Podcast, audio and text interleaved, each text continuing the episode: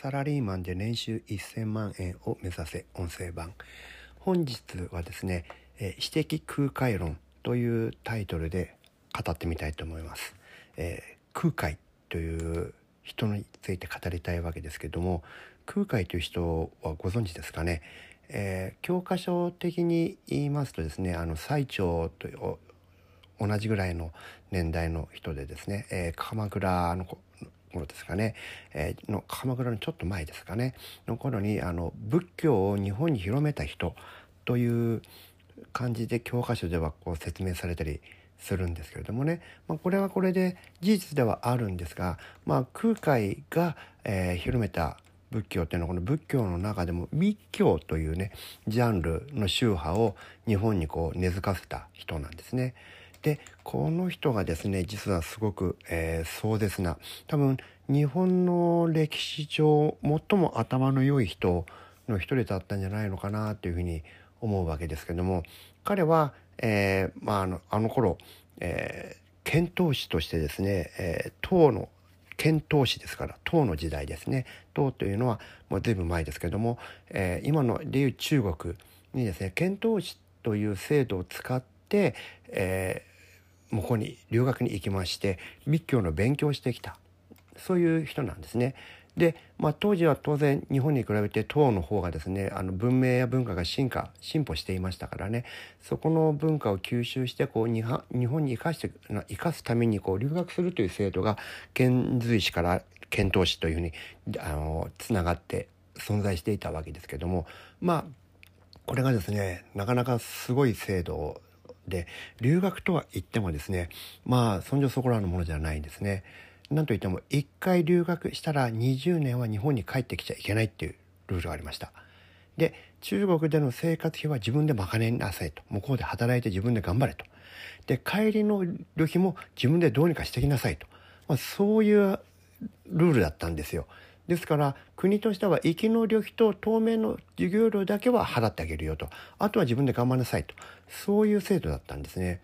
まあこれ今こんな制度であの国費留学で行けたらもう誰も行かないと思いますけどもね。で、えーと、実際にねこの当時でもあのちゃんと日本に帰ってこれた人っていうのは100人に1人ぐらいしかいなかったんですね。もうさすがに20年向こうにいると向こうで再退してあの結婚して奥さんが生まれて子供ができちゃうなんてことはこう当たり前のように起こるわけですからそうすると日本に帰る必要ないですよね。でその帰ってきたくても帰るためのお金を自分で工面しないといけないとなったらそれはなかなか簡単じゃないわけですよ。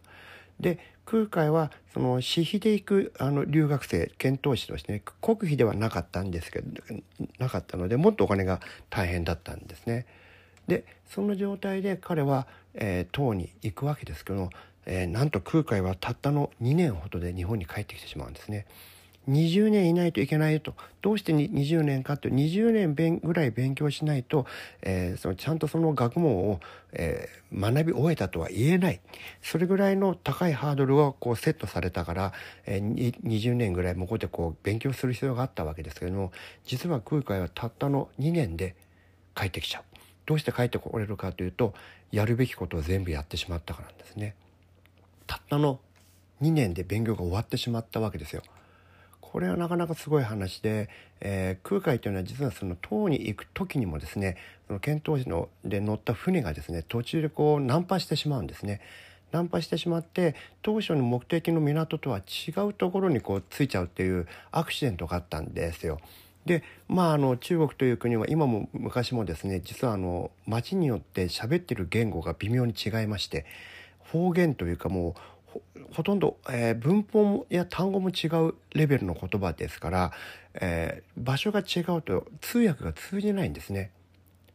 これあの今ではあの中国ではその共通言語中国国内でその共通語と言われるえプートンフォアっていうふうに言いますけどもえ普通はっていうふうに書くんですけど普通の言葉共通語というのをえ中国ではですね今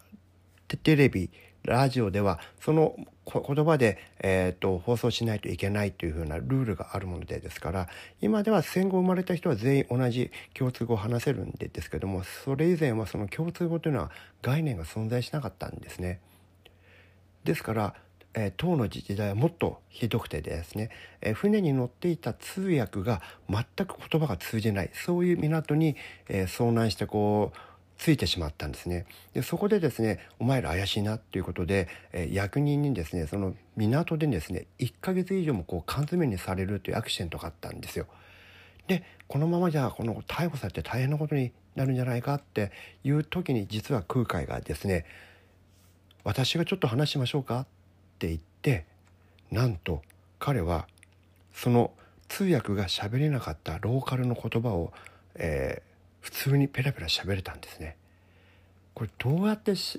どこで勉強したのかなと思うわけですけど実は空海は一月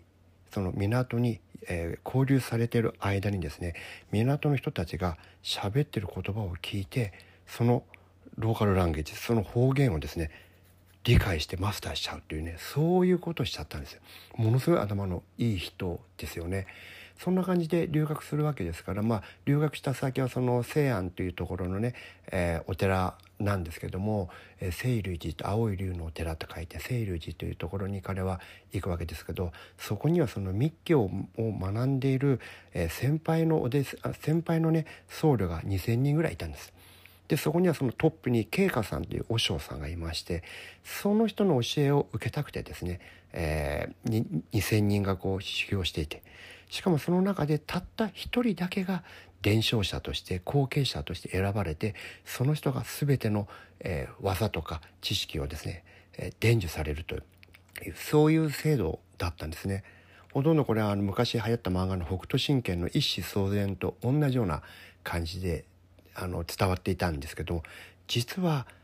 空海はですねそこに入って留学後進国である当時の後進国である日本からそこに留学してたった一月でですね慶華和尚に見初められまして君が僕の後任と後継者として全部持って帰りたまえってこう言われるわけですよね。これすごいと思いません、ね、こんな日本人は後にも先にも多分いないと思うんですよね。で